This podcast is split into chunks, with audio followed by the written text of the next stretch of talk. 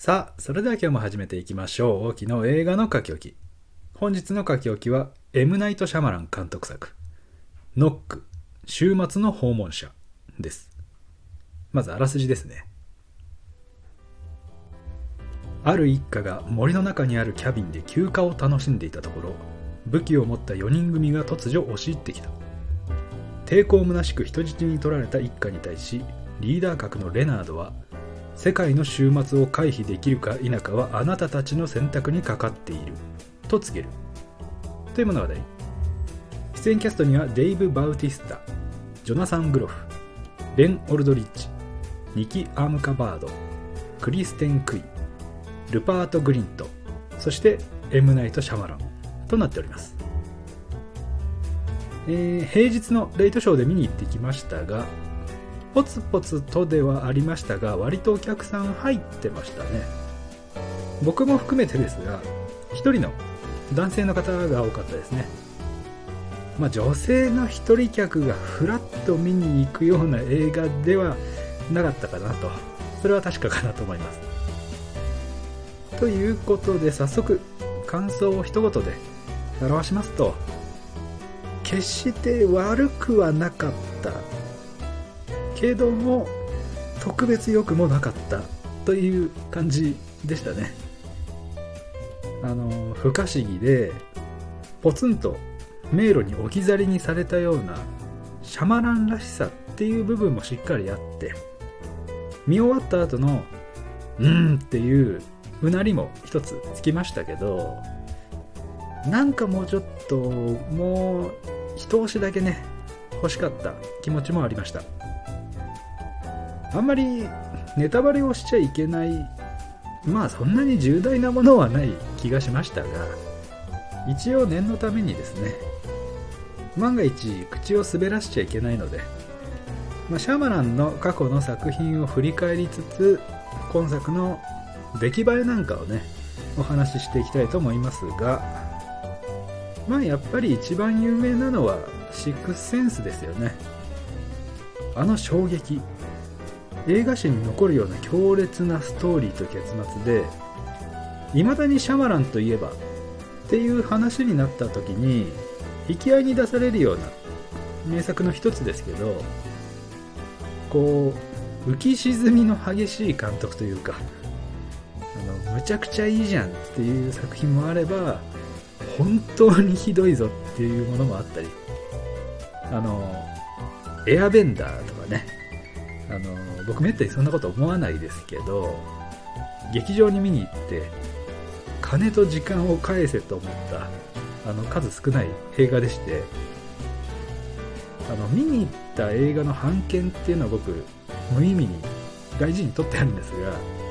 うその版権をですねあのくしゃくしゃに丸めて捨てたというあのこれからもおそらくそんなことはしないであろうという唯一の映画でございまして。まあそんなことがあったかと思えばビレッジとかは僕本当に大好きで下手したらシャマランの映画の中で一番好きまであるぐらいなんですが他にも近いところの映画でいくとスプリットですね。ジェームズ・マカボイの功績っていうのもありますが一度落ち込んだ評価を戻してからのオールド。ですね。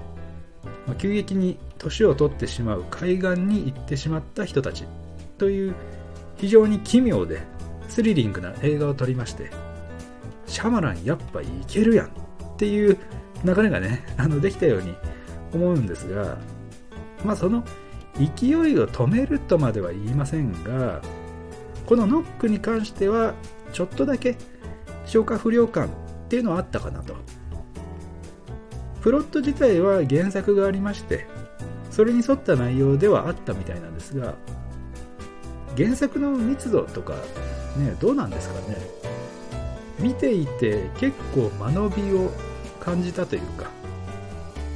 ウィキによるとシャマラン自身も原作に対して結構思い入れがあったようなのでシャマラン独自の解釈とか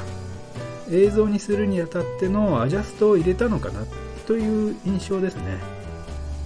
それが良かったのか悪かったのか。まあ、今回に限っては原作にはね目を通したいと思います。ある日突然大切な人を犠牲にして世界を救うか自分たち以外の人類を滅亡させるかという究極の選択を迫ってくる4人組がキャビンにね押し入ってくるなんてそれ聞いただけですげえ面白そうじゃないですか。実際それだけで面白かったんですが確かにそう。確かにそうなんだけどそれだけそれ以上の映画にはなってなかったんですよね。あっと驚くどんでん返しとか2回見ないと理解できないような難解さとか新たな発見っていうのは内包されていなかったように思えるんですよね。もしくはそうさせるような魅力に欠けていた。まあ多くを求めすぎているような気もしますがどうしてもシャマランといえばサプライズという印象がついてしまってますからね。これはもうしょうがないとして。それで物足りなかった要因の一つとして描写がねだいぶぬるかったんですよね。もともとシャマランはストーリーの際どさの割に直接的な語話表現を意図的に避けてる印象ではあるんですがもうちょい攻めてもよかったんじゃないかなと。血もほとんど映らないですしまあそういうのがね苦手な方も多いでしょうから、まあ、そういう配慮ではあるんでしょうけど本当に死んだのかあのそれすらわからないぐらいにねあの見えないようになっちゃってるんでその辺をはっきり理解できるぐらいならねいいんじゃないかなと思うんですが、まあ、昨今はどうなんでしょうね。R 指定がもうついちゃうとそもそも見る人も絞られていくでしょうし、まあ、難しいところなんでしょうね。まあそれでも良かった部分もしっかりあってキャビンに押し入ってくる4人組ですが、まあ、それぞれ武器を持ってましてそのまがまがしいデザインとかも良かったですしこう緊迫感のあるやり取りとかそういった映画自体の推進力のベースは最初から最後まで維持されていましたしそのネタバレ大丈夫かなっていう、えー、話のメタファーですね。まあ、人類の歴史上最も売れた本から、まあ、多くの引用や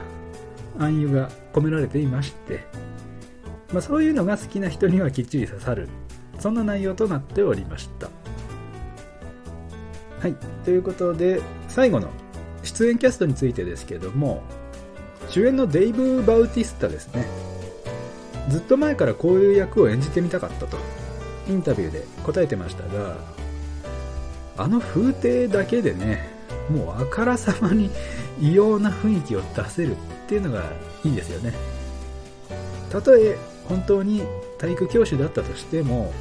あんな体になるもんかねっていう疑念を抱かせられる。真面目な性格であればあるほど異常感が増すという本当に恵まれた体ですよね。もうすっかり俳優として我々も慣れ親しんでいますがプロレスラー時代はね、あの、個人的には、ちょっとだけ WWE の暗黒時代だったように記憶してまして、体だけはすごいけど、小プロレスのスター性には欠けるよねっていう印象だったんですが、そういうある種の地味さが逆に俳優としての長所となったのは非常に感慨深いものがありますね。いよいよ5月には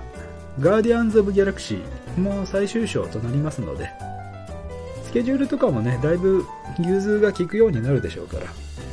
いろんな映画やドラマっていうので、これからの活躍にも期待したいですね。まあ、ジェームズ・ガンの一件で一悶着もありましたし、多分ディズニーとはもう組むことがなさそう。というか、バウティスタだけじゃなくて、演者やらスタッフやらのディズニー離れっていうのが非常に深刻のようですのでその辺りの挙手なんかも含めて映画ファンとしては目が離せなくなりそうですね。まあ、いつかはドウェイン・ジョンソンやジョン・シナとの共演なんかもねまあバウティスタは間違いなく断ると思いますがいつかね見られたらいいなと元プロレスファンとしては願ってやまないです。おっとここでメールが届きました。では早速読ませていただきましょう。えーと、さん。はっきり言ってこのノック週末の訪問者見るべきでしょうかというご質問。いつもありがとうございます。ではお答えさせていただきます。